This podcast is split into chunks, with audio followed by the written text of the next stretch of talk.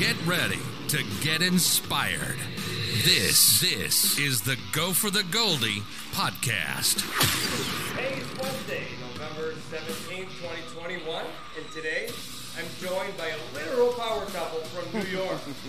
Please help me welcome Nick DiLeo and Shae Rau to the first in-person interview we've ever done. Welcome. In person.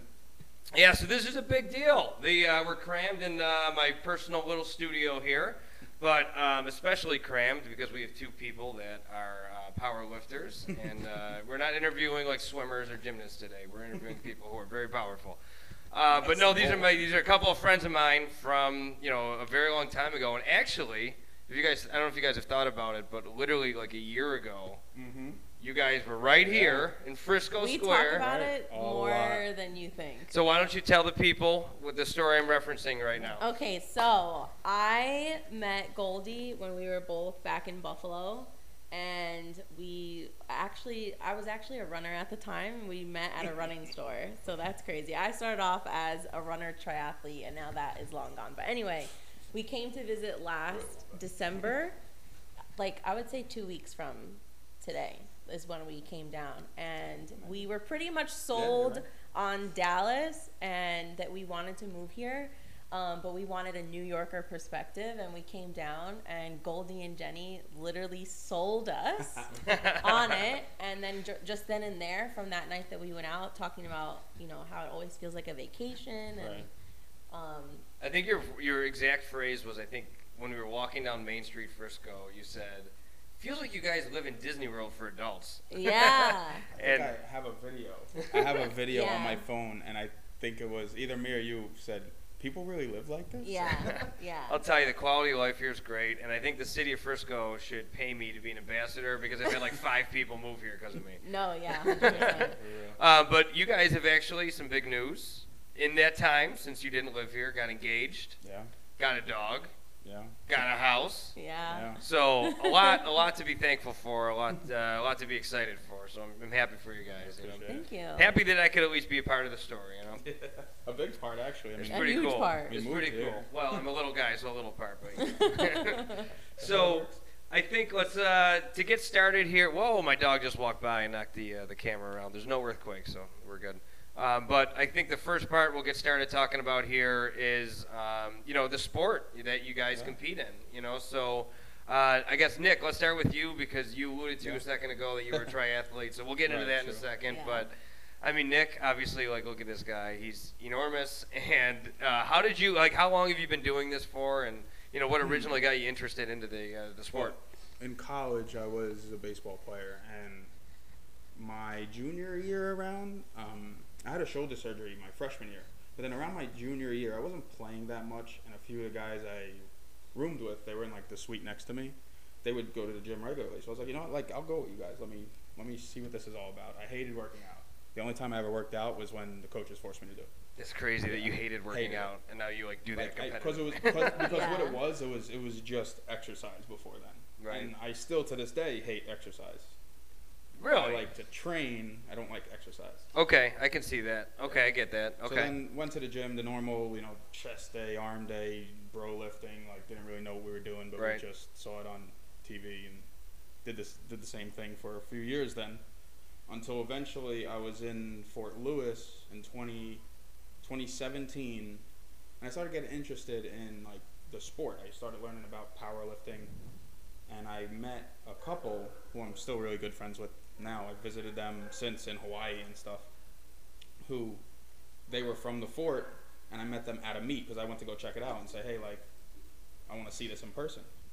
I went to the meet, thought it was awesome, and I saw him, my friend with a military patch on. So after the meet, I walked up to him and said, hey, like, you you're from Fort Lewis? He's like, oh yeah, we train at this gym on post at this time. I like, oh, come train with us. So I went and I trained with them for like nine months after that. The, the next nine months, they took me to my first meet. They they told me they forced me to sign up because I thought I wasn't ready, which everybody thinks they're not ready for their first meet, but just do it. Well, it's nerve wracking, right? Yeah, I mean, it's there's a lot. But just do it. They took me to fir- my trained me for my first meet. They took me to my first meet. We trained together all summer, and then eventually I moved back to New York, but we've stayed in touch since, and I've been doing meets since then. So Wow. I think it was yeah April 2018 was my first official powerlifting meet, and since then now a few more strongman shows thrown in. So I got to ask you, what, what was your position in baseball? Uh, I, in college, I pitched only, which was a big mistake, especially after the shoulder surgery. Because then once I started gaining some muscle and I started hitting again at the end of my senior year, I went to play summer ball one last time before I enlisted in the military, and I was like, oh crap, I could hit. I, I screwed up. so yeah, I actually just off of that summer because I did so well in the one summer, I had a the guy who owned the league had good connections with an independent ball team, and which is like pro but not affiliated with one of the major Right, teams. right, right. So it's a tough lifestyle. So he Yeah. offered. He said, "Hey, like I got a, a contact. Like we can get you on a squad." And I was so mentally ready for the military that I told him no. I don't know what happened, but on those teams, you can play for two weeks and get cut, Right. or right. you can play, do well, and then one of the thirty teams say, "Hey, like let's sign this guy."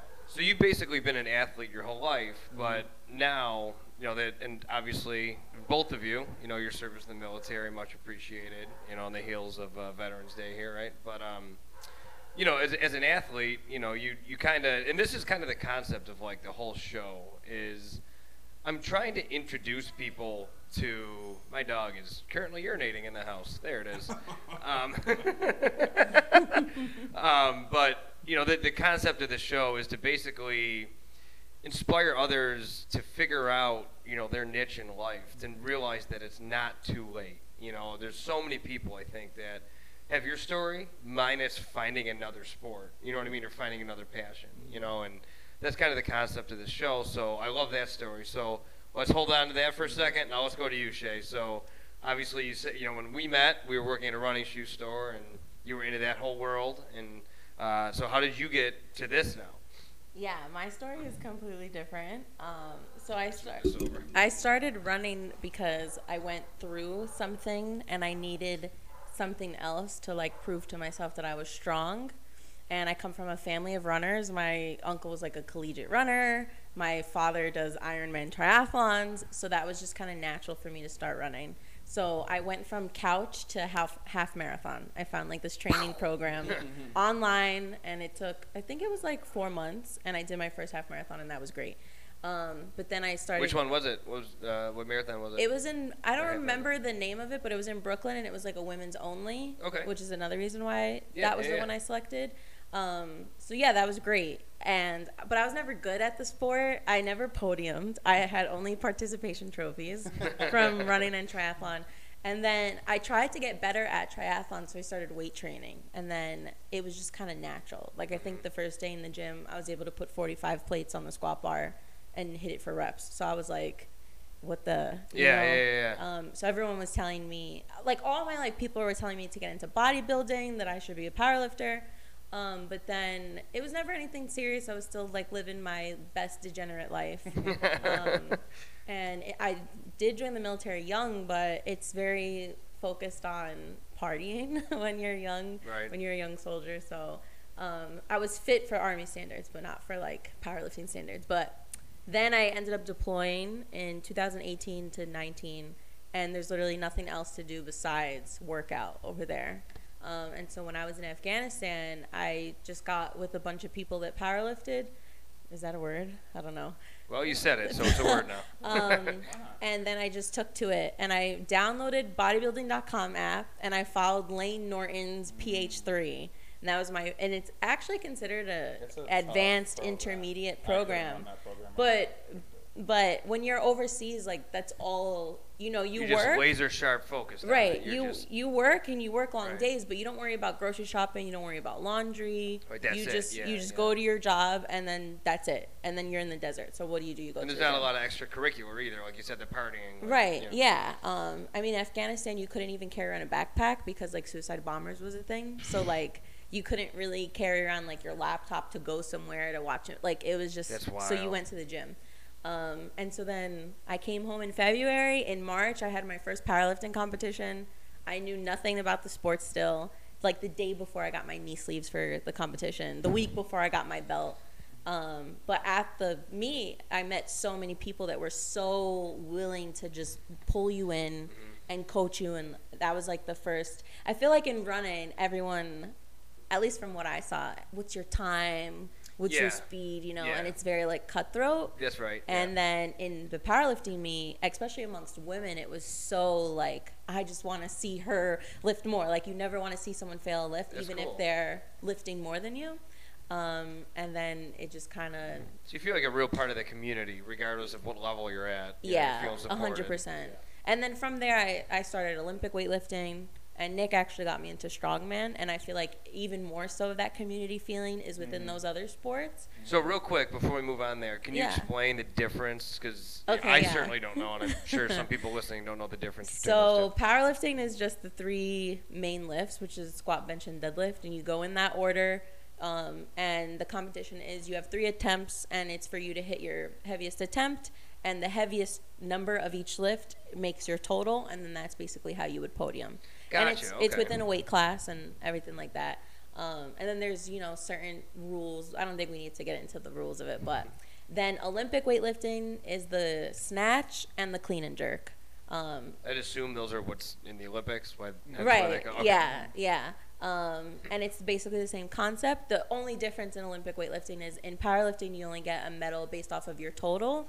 In Olympic weightlifting you get a medal based off of who has the best snatch, who has the best clean and jerk, and who has the best total. Gotcha. Okay. And so then- it's very like, so it's really same, different sides of the same coin. Right. Okay. Gotcha. It's just the movements are what Right. constitute the Yeah. difference. Okay. And then strongman is just a completely different animal. What was it originated from? Like just It, it Odd started- objects? Right. So it started as a way to take athletes from every other sport, including like they had football players, they had basketball players, they had they had uh, all team sport athletes, runners, triathletes.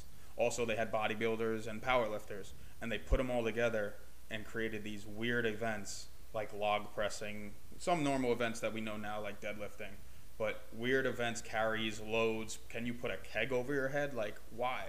But they took this and they events that people had never trained before Right. and said who would be the best at these random events that are all very heavy, sometimes for reps, sometimes for a max lift, but that became strongman and now then eventually it caught on so much that people trained specifically for strongman. That's really interesting, and I'll tell you why. Because I think I, I've kind of had this. Okay, so that whole concept that you just kind of explained, that's how I feel about obstacle course racing. Mm. I feel like that is so new that people don't know how to specifically mm-hmm. train for it mm-hmm. because it's like it's kind of taking that concept you just said, but it's kind of narrowing the scope down a little Right. bit more to where it's like there's endurance now involved in it too, and like because I just did a Spartan, um, a beast, so it's a half marathon and 30 obstacles, oh my god. and it was pretty intense. It was rather pretty intense. My And, events uh, are 60 seconds. It was Yeah. nuts, and so it's like kind of the same concept, though. You know what I mean? It's just No, I get because it. there's triathletes there, there's Right. CrossFitters there, there's Mhm. runners there, and like the runners suck at the obstacles. You know what I mm. mean? And like the CrossFitters suck at the running. Right. You know, and it was just like I excelled. I think I came in. I came in sixth, and like very good, and. I killed it on the runs. You know, I did well in the obstacles, but not like like you at your first. That was my first Spartan. I know what the hell I was doing. You know what I mm. mean? So like obviously I could have done better, but the running was the majority of it, so that's where like I excelled. But like you said, it's people don't know how to train for it yet. I Right. think you know well, at what, some point. What we noticed is um, we did our first strongman competition this year in January, actually, and we both came in second. Um, Congrats, that's awesome. Thank you. Yeah, it was it was great. But what we noticed was we had already such a great fundamental base from powerlifting. Because within any of the sports, you train the squat, the bench, and the deadlift. Regardless, in Olympic weightlifting, you do it. It's just an accessory. It's not your main lift. And the same thing even with strongman training. But what we noticed, the other people that just train strongman, they're really good technique wise at like lifting the odd objects. So they're great. They could pick up a keg, a stone, a sandbag, but they don't have Texas that. like you. Yeah. Right, and, That- but they don't have nuts. that like nitty gritty strength that you need. So we found that even the girl that came in first was a professional bodybuilder. So like at the end of the Yeah. day, the people That's the that girl that beat her. the people- the people that excelled The only guy were who beat me weighed like hundred pounds more than he was him. like 360 and Yeah. like, squats 800 What? and benches 500. But- yeah. but- I like- can't even wrap my head around that. like what you what? said is you have this great base like we noticed that it's really the same thing Mhm. in strongman like Yeah. you can learn how to pick up whatever odd object you want but unless you have that limit strength. yeah, unless you have that those fundamentals, you're not going to really do well as other people. Yeah. That's really interesting. So, and and for those out there, uh, follow them on Instagram. They document everything. It's really interesting. Go ahead and give them your Instagram handles. I don't even remember mine. I think I'm Shae go. dot Rau. oh yeah. Um, and dot DiLeo two five. His, I've shown his to like everybody leading up to the show because I'm like, th- was so. What was the last competition you did where It was- where you have the multiple videos in your post? Yeah, that was what two weeks ago. hmm Two weeks ago. He's carrying so it was a, a Texas size or a, a Texas size. He couldn't stay in Texas. Um, a Texas. Um, Shaped, uh, yeah. Shield. and how much was that? That was a 300 pound shield for max distance in 60 seconds. And how long did you do? I don't know how far I went. It's ridiculous. Whatever. Like if, I don't know what it was. if you watch, I watch did him, get the 60 seconds, but I had to take a few breaks and get catch my breath with it on my knees. 'cause Yeah. I can't put it on the floor. you just watch him like perform, and it's it's incredible. You know. So 200 feet? Something like that. I think it might have been 200. Which was it's just another like Wow. side note. Like with strongman, you can actually trace a lot of the events back to like these Mm. historical Right. folklore stories of like these cool. ridiculously strong people. Um, like the Husafell stone isn't does not Yeah, it's a- originate it's a in stone. Iceland. Yeah, it's a and stone. a lot of these things come from stories of these people in different countries that just did the, Wow. this The Dinnie- extraordinary The Dinnie stone. too. extraordinary feats of strength. Yeah. And so it yeah. brings culture. Like it just Mhm. you know it, it, wow that's really neat. I like that a lot. And there's a show on the Discovery Ge- National Geographic. What show? What channel was that on? I don't remember because we There- saw it on YouTube. Yeah, Okay. there, there's a show where they took. It was from I think 2018. Few of the top strongmen in the world went to all different countries to do all different events from like history. Like history has it that this guy did this event, did this Oh, lift wow. in like What a the, cool idea. in like the 1700s. And then they would go and either do it or do something similar and like pay respects to it. It was basically eight episodes. They went around the world, so it was really cool. Wow, that's a cool concept. Yeah.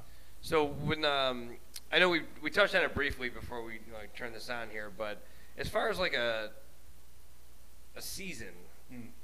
What's the typical season like for you guys? I know like you you mentioned that it's not something that like triathlon, right? I'm not I'm not swimming in December, you know, Mhm. where there's it's basically like April to now November. You know, there's, a, there's Well, an off season. if for you you're- guys, how's it work? If you're good enough, I think you you do pay attention to like when nationals is and when Worlds. worlds is, which nationals is usually over the summer.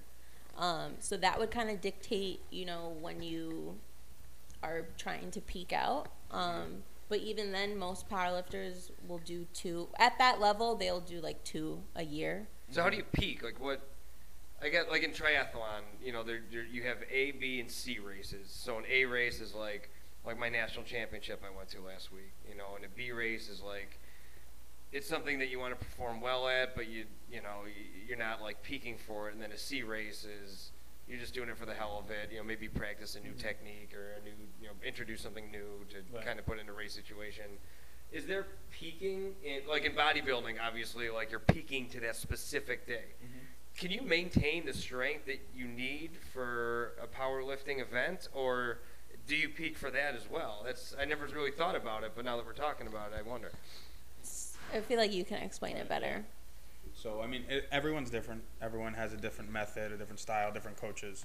But generally speaking, you'll have your off-season phase, which could be four weeks, it could be twelve weeks, whatever it is, where you'll do, you'll maybe try some new stuff, but you'll also do a lot more volume. You'll do maybe variation exercises. So instead of doing your normal bench grip, bench press grip, maybe you're doing wide grip bench press to work on a weak point in your chest, or narrow grip to work on your triceps, whatever it is. So you do that and build up a lot of work capacity, and what that will do is it'll keep you, it'll keep your fitness levels up, and also put on some muscle, because although training very heavy does build muscle, there's a point where it only builds so much. You mm-hmm. need more work, Okay. and you also need to get your body, your tendons, your ligaments, everything prepared for the heavyweight. Because if Gotcha. you just go into heavyweight, that's when your technique breaks down, you screw up, you get hurt, you get burnt out neurologically, whatever it is. So you'll do that off-season phase, and then everyone's peaking phase is different. But generally, let's say it's a 12 weeks. A lot of people like 12 weeks. You'll start at, let's say your goal is 100%, like whatever your 100% number is, your goal to hit at the meet. You would start, let's say you start with 80%. and you'll maybe do five reps with it or three reps with it, and slowly over the 12 weeks, you'll build that up. And as you build up the percentages, you lower the reps. So when you talk in a competition, you're going for a one rep max. Yes. Gotcha. So you're tr- You okay. build towards that. Eh, okay. There's different okay, methods. gotcha. There's you know you do accessories with it. You do speed work with it to keep up your because as the weight gets heavier, you're gonna move slower, but you want to train yourself to move faster. Do I speed work with it. Okay. You got to still do the volume, or you'll lose that work capacity you built in the off season. So there's a lot of ways to make it work. I think a lot of people, I think a lot of people look at you know a sport like that, and I don't think they give it the credit that's due. Mm. You know, it's just there's a lot of things like that, right? That you don't see the hours and hours of work and Mm. dedication and the behind the scenes, you know, that goes into Right. it. And um, you know, because it's like I can only imagine, like for me, and I always you know use triathlon as the example because that's you know what I do, but you know, it's an hour, it's an hour race, you know, typically first sprint, and there's points in the race where you may, you know, not have had the best transition, or you know, you may have not run as fast in the your first mile, but you can make up for it in your second. You know, for you guys, it's it's it. It's one lift. You know, like what is mentally like? What is that like? That's got to be really intense. A So. I was just gonna say we we actually had this conversation uh, not too long ago where it's like when you're under that maximal load where just to give you an idea, Nick is the type of lifter where he wants to. It's called going nine for nine. So hitting all of your lifts because throughout the day you have nine lifts to hit. Three of Um, each. Three of each, Three right? of each. Okay, gotcha. Um, so he wants to go nine for nine. So he wants his hundred percent to be his third attempt, and he wants to have a good day. I don't approach it that way. I want to go balls to the wall for my third attempt, and I want my second attempt to be hundred percent, and then just see if I can go for it. Because when you're in that environment, the energy is so high. I mean, I I think every single time I've gone for a max lift, at least on the squat, I've hit a 20 pound PR. Like that's absurd for me to continuously do that, but it's I really thrive off of the energy. yeah, I can um, imagine. So the ways that you approach training, even in that way, is a little bit different. But something that I struggle with is meet day nerves. So I cannot keep any food down. Right. And I know in like running Really? and triathlon world, they say like nothing new on meet day. Right, Like right. wear clothes that you've worn before, Mhm. eat the same things you eat during training. I can do all that and just I don't know what comes over me. I just can't stomach anything. We're working on so we're working on it. So by the time we get to deadlifts, Grape juice. um, the last strongman competition we did, someone gave me like um, watermelon with salt on it, and Salt. that that helped me a lot because I was depleted. I mean, I was not drinking water because I was puking it. I was. I so was you get that worked up on game day. or yeah, I just meet- so meet by the day. time yeah, so by the time the deadlifts come, I'm like Burnt. I'm done. I mean, the last powerlifting competition I did, I passed out during my I got a great video. I memed it. it was just great. like I'm like at the top of the lock the lockout and I just black and I go limp. It's good. That's crazy. Yeah. Yeah, Wow. So someone like him, it, he doesn't really have those problems. Um, Right. Yeah. And and like I said, he wants every lift to look like it's a first attempt, Yeah. which you want it to look like it just moves really quickly. So, Well, you do a good job of that because it looks like that. When you, doesn't when you it. which his last meet, I mean, he like you could have done so much more on his Well, powerlifting meet, but Oh, that's another. Yeah. Oh yeah, I did. That wasn't a good day. So when you good, I'm at a lift or at, uh, at a meet, I mean, um, you from your first lift to the ninth lift. How long is that? Is that an entire day? Is it a couple hours? It Is it an depends. hour? Like how's it go? It depends on how big the meet is. Um, It's like in December. That in meet- December, I, I didn't meet like in the middle of January? COVID. It was in December. Oh, yeah, it was before we came. Yeah, and after. Yeah, you're right. and and anyways there was like 20 people there So so we got we weighed in at like 8.30 and we were done by 12 so I know, like you, you rolled your eyes and said like 20 people. I is that a lot? Is that So- not a lot? That's know. not a lot a at That's not a all lot of people. A okay. normal meet would be capped between 40 and 60. Okay. So her meet was tw- not even 20. It was, I think, 12.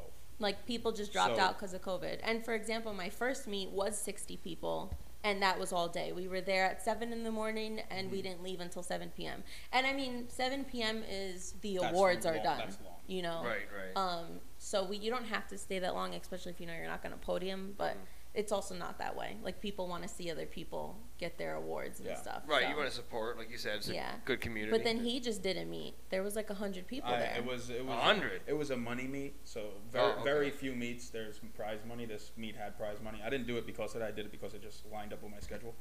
But it was 120 lifters and two platforms going at the same time. wow. Yeah. It was So are there parts of the country like I'd assume Texas is probably pretty into this. Mhm. Um, New York, I'd probably assume. No, No. really? Yeah. You know the tough attitude. It's- you think it's you getting- know, No. it's getting Hey, you know what? It depends on what federation too. Um, so we compete in the USPA, Mm-hmm. um, and U.S. US Powerlifting Association. right, and they have a tested and a non-tested federation. So I like that because I compete non-tested, obviously. Um, and then you have USAPL, which is another really popular one, which they say they're drug-free. Um, but I mean, I don't know. It's questionable amongst the like really big lifters. Yeah. So at least in care. New York, it seemed that the more the, li- the lifters that lifted more went to the USAPL um, than USPA. But it's like the opposite for men. Gotcha, yeah, I was gonna say. I was gonna say Gusa. I don't know if you know him. You met him when we were out there one time. He just dropped in and says hello. So Hey. hi Gusa, how you doing? Um, okay, that's really interesting. So. What did we just ask about the country, different parts, New York? Texas is a Okay, big state. gotcha. So now, the gyms. Obviously, you're not going to LA Fitness. You know what I mean? Like you're not. What kind of gym do you go to to train for something like that? Which this? you can start there. I started at a LA. I mean, you could finish there too. It's just your choice. yeah, and um, I was really doing the majority of my training when I came home at a 24 hour before I went to a powerlifting gym. But yeah, powerlifting gyms will have the racks that you will use on comp day, and then they'll have all the specialty bars. If you want to do it right, you got to go to a gym like that. The bars. I mean- the bars are a big a big factor. if you compete USPA, which they use different bars based off of the lift, you have a squat bar which is heavier and thicker in diameter. Is that Um, how? Is that 55 pounds or how much? Right, yeah, right. okay. So it sits on your back differently, um, and then the deadlift bar, it's it's meant to have a little bit of whip in it, Okay. um, and it doesn't have all the knurlings because you don't need it because it's. Wait, for when you say whip, what is? What, what Oh, do you you mean in mean the to like? Right. a Um, whip. What's that mean? So just how much the bar will bend with the weight on the end of it. Whereas USAPL, they use a power bar or a stiff bar for all three lifts, and it pulls very differently. Especially when, which I would say at my level, which I mean, I deadlift. Well, last time I deadlifted was like 325. So it's not going to whip that much with 325. But the guys who are deadlifting 600 pounds, you can feel a difference in a deadlift bar versus a stiff That's so bar. interesting. I feel it. Four, So, four plates you feel. so USAPL they use all stiff bars. Um, so if you're going to be in that federation, you want to train on that kind of bar. And if you want to lift in USPA, obviously you want to train on what you're going to do on. You know, you're Right, not going right. to train on a bike that you're not going to bike Exactly. on. Yeah, exactly. Yeah. That's right. Yeah, yeah, yeah. So I mean, once you get to once you get to your your, your event, you want to act as if you've already done it, right? Right. I mean, that's kind of the concept. Yeah, yeah. yeah. So I think people want to know. Well, uh, we'll start with you, Nick. PRs in powerlifting. what do you got? So squat, Right. bench, deadlift, right? Those are Right. three. Yeah. So yeah, my last meet was the only time in my life I had a good squat prep. Squat went great in meet prep, and it was so good we didn't even realize we screwed it up because Yeah. We His third attempt looked like we called for it A was warm-up. it was 590 I think, and it was a mistake because it moved like it should have been my like maybe my opener. Wow. Because we didn't. I, I had never peaked good on squat before. Like my form was shit. My peak, I would, I would squat more at the meet because you're excited, but it's just not good. Mm-hmm. And this meet, like everything clicked perfect, and we did not take advantage of it. That's insane. Yeah, we really screwed up. But it moved real good, so I was happy. My weakness became like not my strength, but if once I hit in the 650s to seven, that'll probably be more of a strength.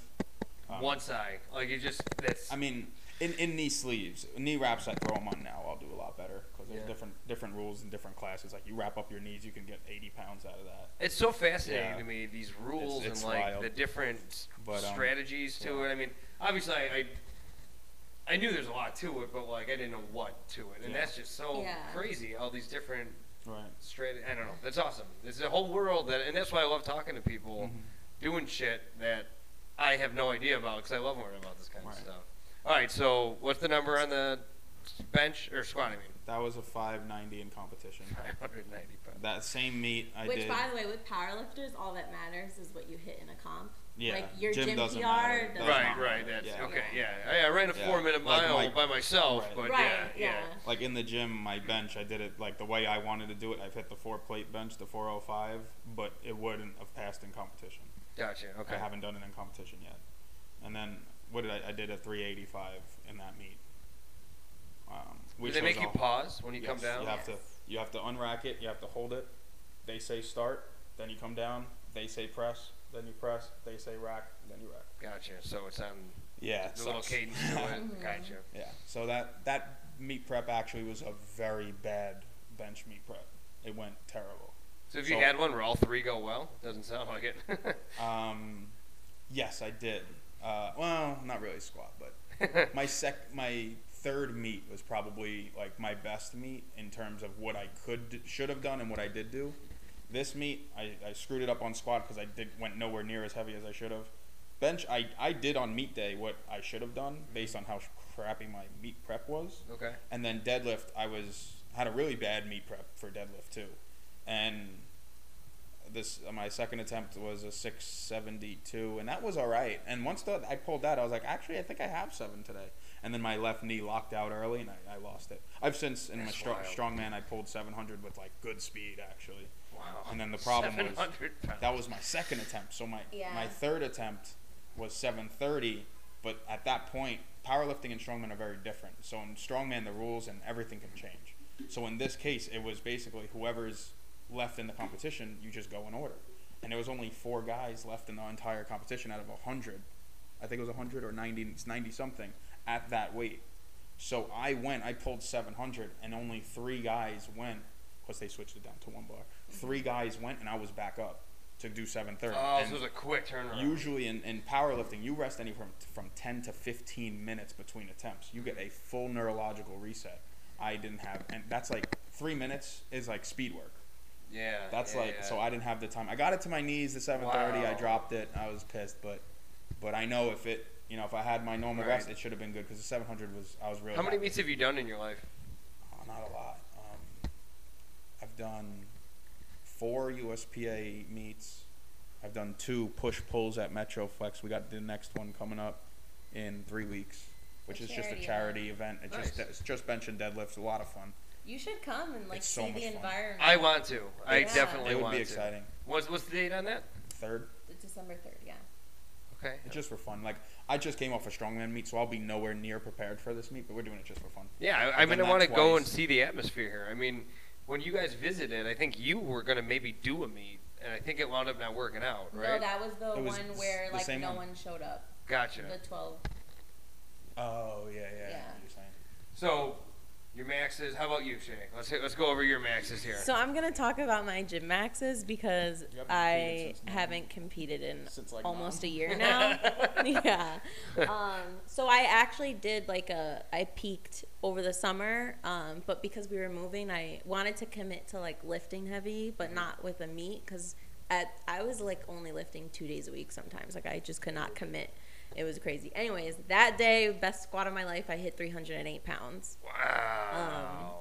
Yeah, that was an awesome day. My bench now with a broken foot, I've been doing a lot of chest work, um, and I do. I've been doing what's called Larsen press. So your feet are like straight out on the bench, so you don't have any leg drive. My bench now is better than it was when I was like normal, fully healthy. That's so crazy. So I think That's so crazy. the best I did was hit. I just hit 145 for a paused, feetless, legless bench, like Yeah. just recently. And if you, you you can't tell on the camera, but she has broken her foot. She's got a whole thing going on. So um, most Ed- people would use that as an excuse to say, "Hey, you know what? This is my rest time." Not Shae. She's grinding.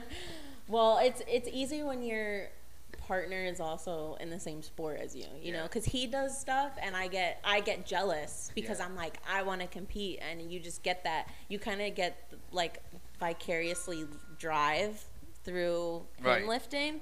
Um, iron sharpens iron, you know. And you- Yeah. it's, if one if one of the irons is getting sharp, you know, you want to. so so yeah, I had surgery last Friday and I hit that bench yesterday.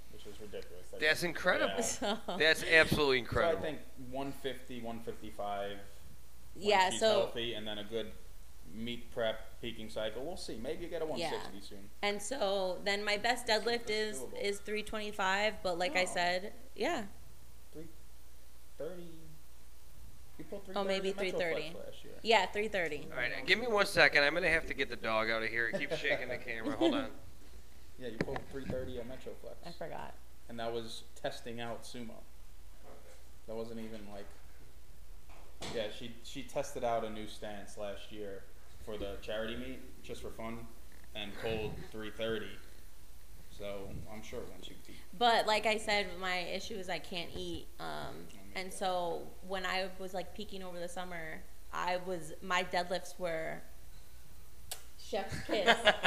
and then just that day, um, You're tired. I just was tired. I was malnourished. and it's so, tough to do That's crazy. without a crowd.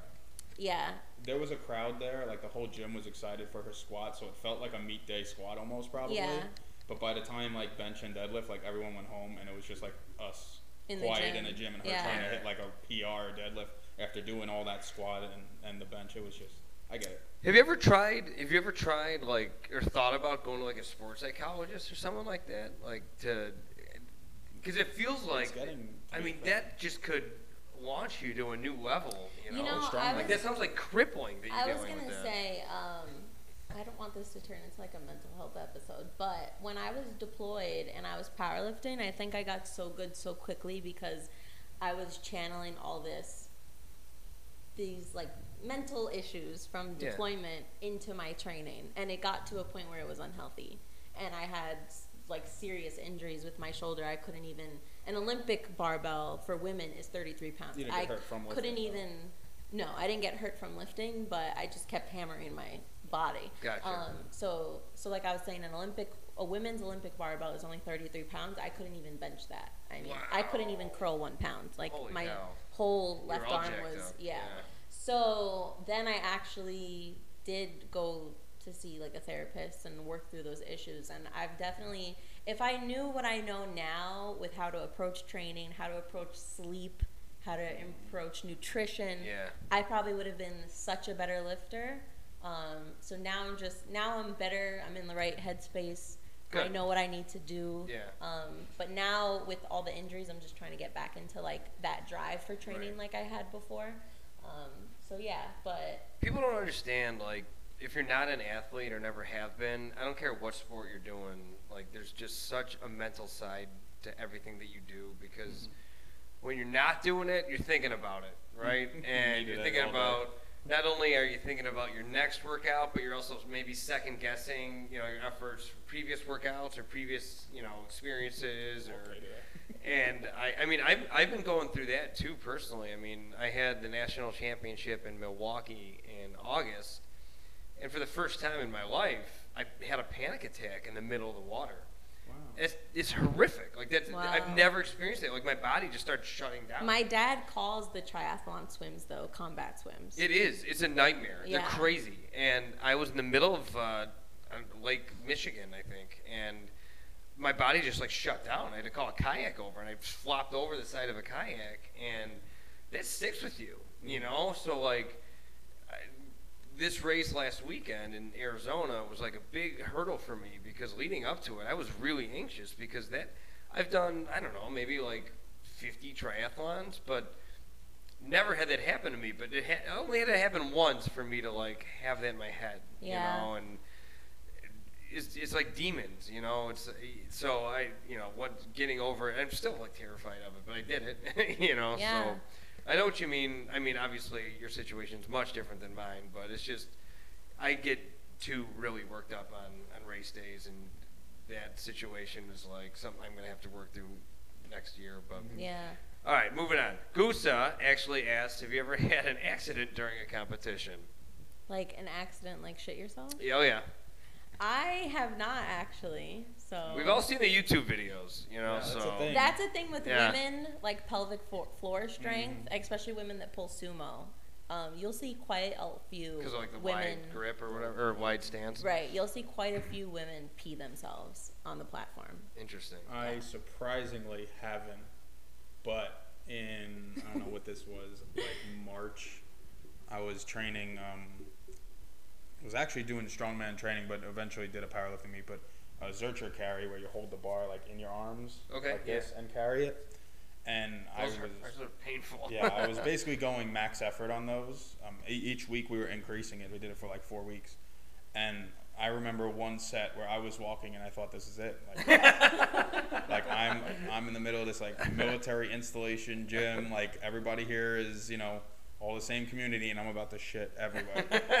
and I made it to the end, and I dropped the bar, and I was okay. But and they just kept going I, to the bathroom. I I thought I, I accepted it. But In just, the middle of the lift, I just to accepted it. add to that, though, Nick has actually shit himself as an adult Yeah. that's- just not in competition. quite a few times. So for him, like me knowing him, for him to say like, no, I didn't actually shit myself during the Zercher carries, to me that's shocking. Right. Because he's it's taken a lot less for Because him in to normal day to day, he's Yeah. just, you know, at the It's, rim. it's, yeah. it's been a while. but I've done it It's multiple- been a while, he I've done it multiple times.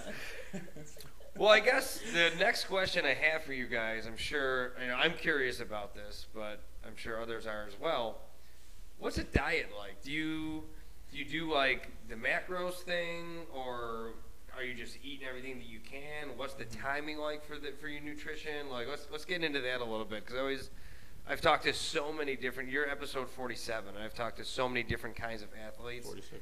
and every and every one of these is just so different how these athletes you know uh, fuel themselves so Mm-hmm. i'm interested to hear about what nutrition is like for you guys So I actually coach nutrition through Liberty, um, but I've never actually. and we're going to shelve liberty for a second we'll get to that in a second that's after the food here Um, so, which, like, I remember you said something before, like, people don't realize the work that powerlifters go into, but I feel like powerlifting has this stigma that you're like a fat shit and you powerlift. i think that's true yeah i think a lot of people think that Which now I definitely am seeing a difference. Like, powerlifting is a weight class sport, so now more people are in their off season going through their bulk phase and trying to put on as much muscle mass and strength as they can, and then cutting down to that weight class where you know they can be competitive. Sometimes healthy, or sometimes with like a 20 pound water cut, which is extremely unhealthy. But with powerlifting and really any type of strength training, nutrient timing is most important.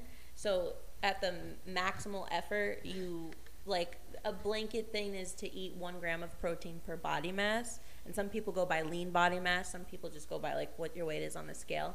Um, but then you want to take certain percentages of that and eat it around, you know, 30 minutes before, 30 when you say gram after. of protein are you saying on per body mass like per pound Right. Or- okay, yeah. gotcha. Yeah.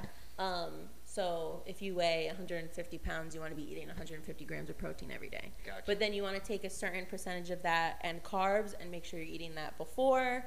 Make sure you're eating a certain amount after, and then it's basically like built around what time are you going to train, and what t- like you backtrack from then. Like what time do I need to have breakfast, lunch? When do I need to have my pre-workout meal? Um, Nick is really big into the intra nutrition, so he always has electrolytes with him. He always has some type of carb with him, right? Um, not everyone does that, but I mean, it is what it is. I don't. I don't actually do that. I should start. Working on it. We're working on that. Then it becomes easier on meet day to eat. One.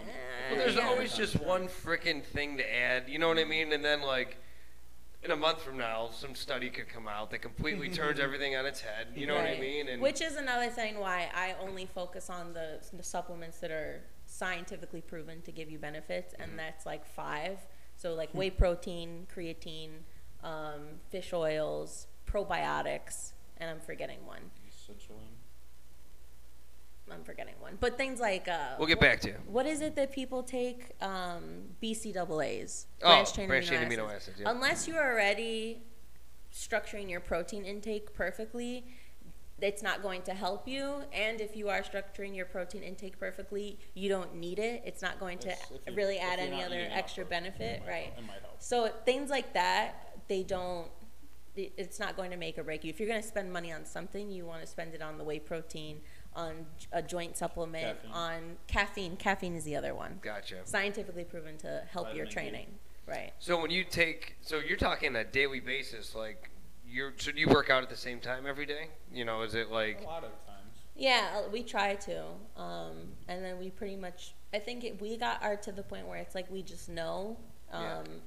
what time? well, it's times. easy to kind of put it into autopilot. I mean, that's how I am. Yeah. I know. So like, it's just it, for me if I'm trying to reach optimal, you know, performance, I don't want to have to switch it up every day. That's a nightmare. Mhm. You know, so it's like, and your body I think gets used to the rhythm Mhm. is of going to the same. I at the mean, we do time. eat a lot of the same things: chicken and rice. Yeah, well, that's what we're having pasta tonight for dinner. beef, So yeah, we're having so- pasta and chicken for dinner. So yeah. and then and then definitely water intake. Um, I mean, we try to get like a gallon in a day. We carry around these gallon jugs with us, and then there a definitely, gallon? Yeah, Really? it's a little bit more actually. Alright. Um, it's a lot of water. And so the HydroJugs, which I was gonna say shameless plug, but no, because it's like I'm not. They don't pay me, but whatever. Um, Not yet. um, and then sleep, obviously. Um, so those are other things. How much sleep do you guys get a night? Not enough. I, I if I don't get seven plus, I'm, I feel it. One day it's not the end of the world, but if it's two or three days without seven plus hours of sleep, I it, my training takes a hit. Hundred percent. with sleep, I find it so interesting to.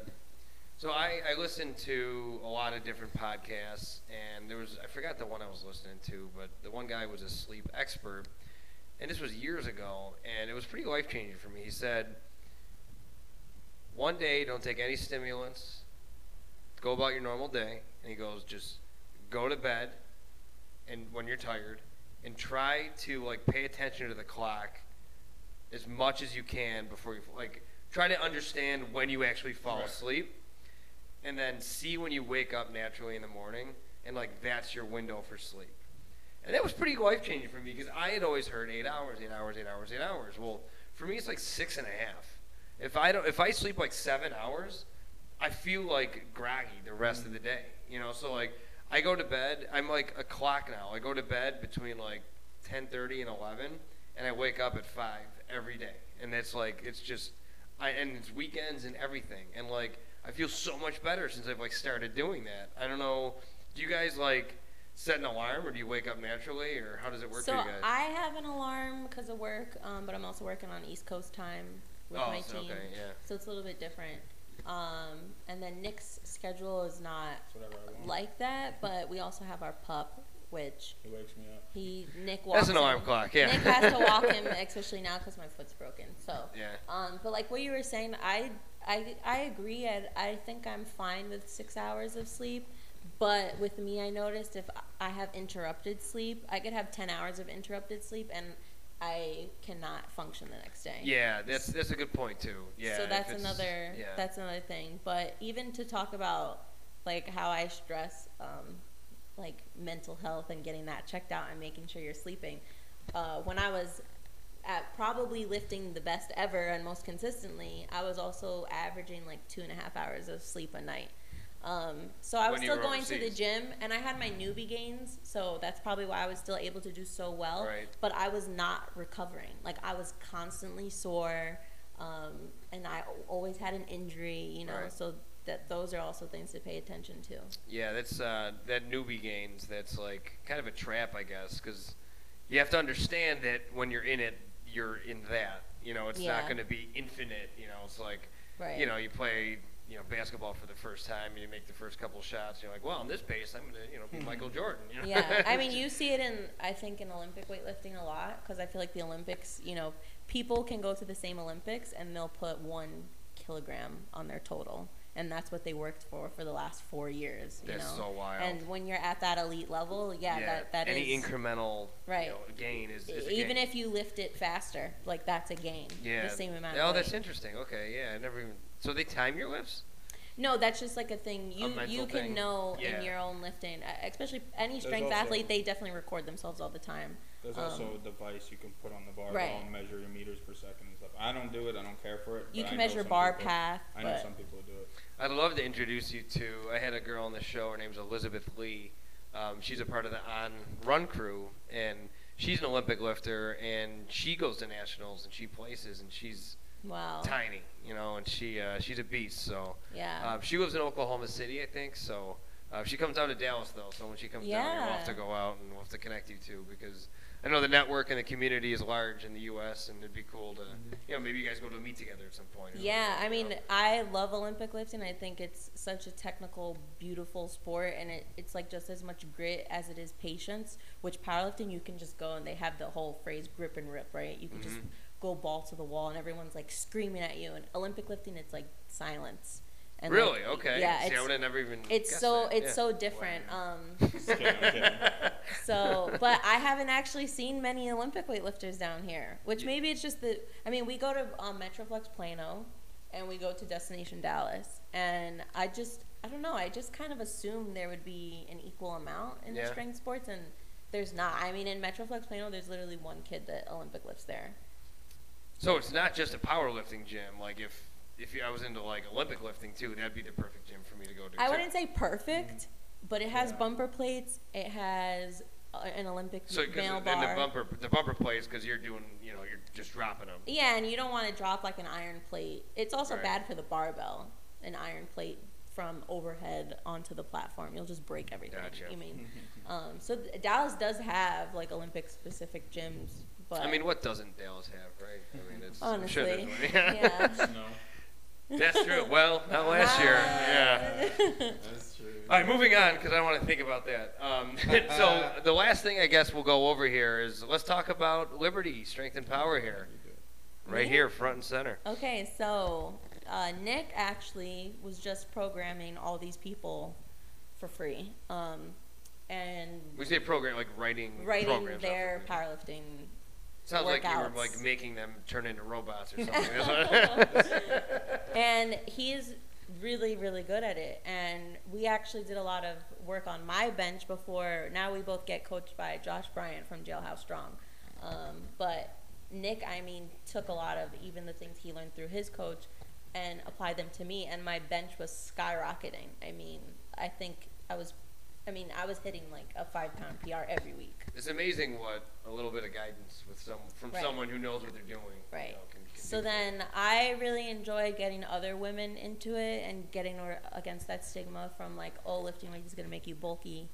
I hate that. It's Uh, extreme, right? Like it's extremely hard to get bulky Yeah, like that, right. like Doesn't that, just right? You really gotta try. Right, yeah. So then, um, it was just kind of like we had enough people that were reaching out to us and asking us to train with them and what what should we do and we were just kind of like you know we already enjoy doing this so like why don't we just make a business out of it Yeah, that's awesome. um, and we obviously have way bigger goals. So Nick is pretty much the head coach. He has a bunch of powerlifters. He coaches strongman. He coaches tactical conditioning for. Two competing this weekend. Right, yeah. Two powerlifters are competing this weekend. Where at? Both, um, Jersey. one in PA? Jersey and one in. Okay, yeah, one in PA. I forget where their meets are. Jersey or PA. So this is something that's, um, it's not geo based. You know, you can. Yeah, um, we do it remote via. I use Google Sheets.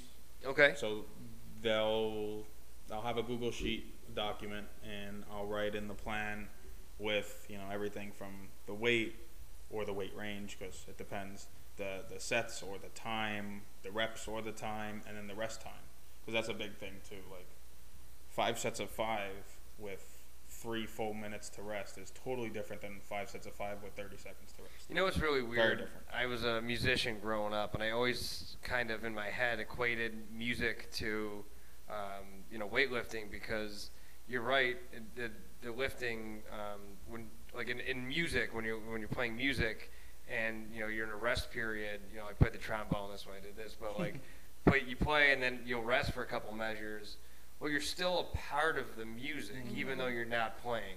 And in some abstract way, in my mind, that's the way rest periods work with lifting too, because like how much you lift is going to dictate kind of like the out- I'm sorry, how much you rest is going to mm-hmm. kind of like dictate the results or the outcome of that specific workout. You know, mm-hmm. so Yeah, um, this would this is what drives me freaking nuts when you go to like a lot of these big box gyms is you know someone will do you know like a set and then just like walk around for like 20 minutes Right. and it's like that set like, definitely didn't have the intensity needed for that rest right exactly Right. exactly There's And- time and a place for that.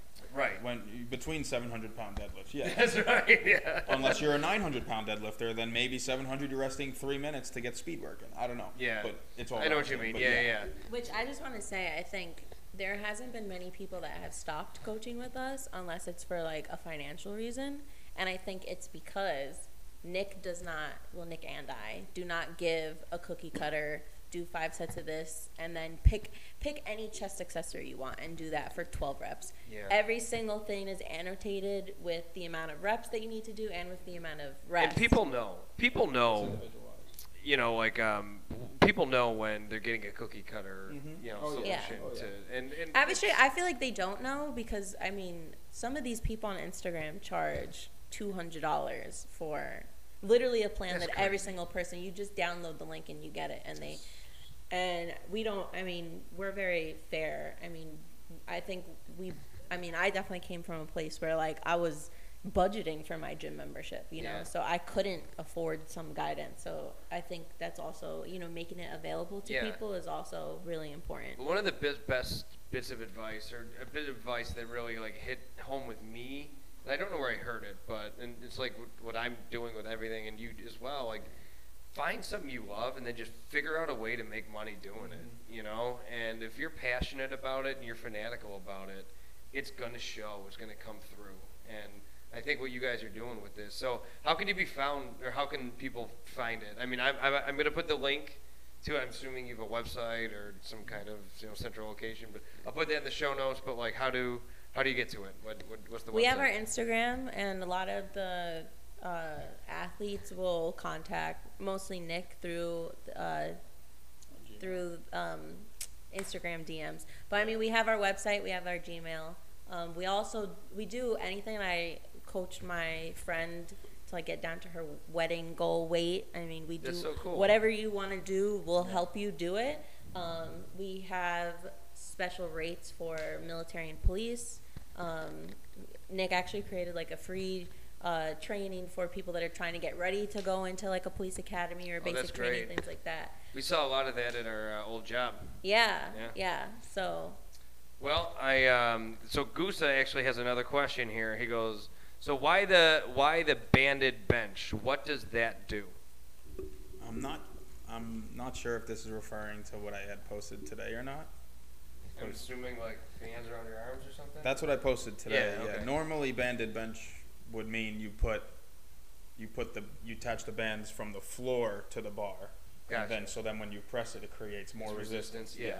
That you would use to either build triceps or work on speed with a lighter weight, so that you could throw it as hard as you can it's like running over- with a parachute on, Yeah. right? Yeah. So that's I assume this means what I did yesterday.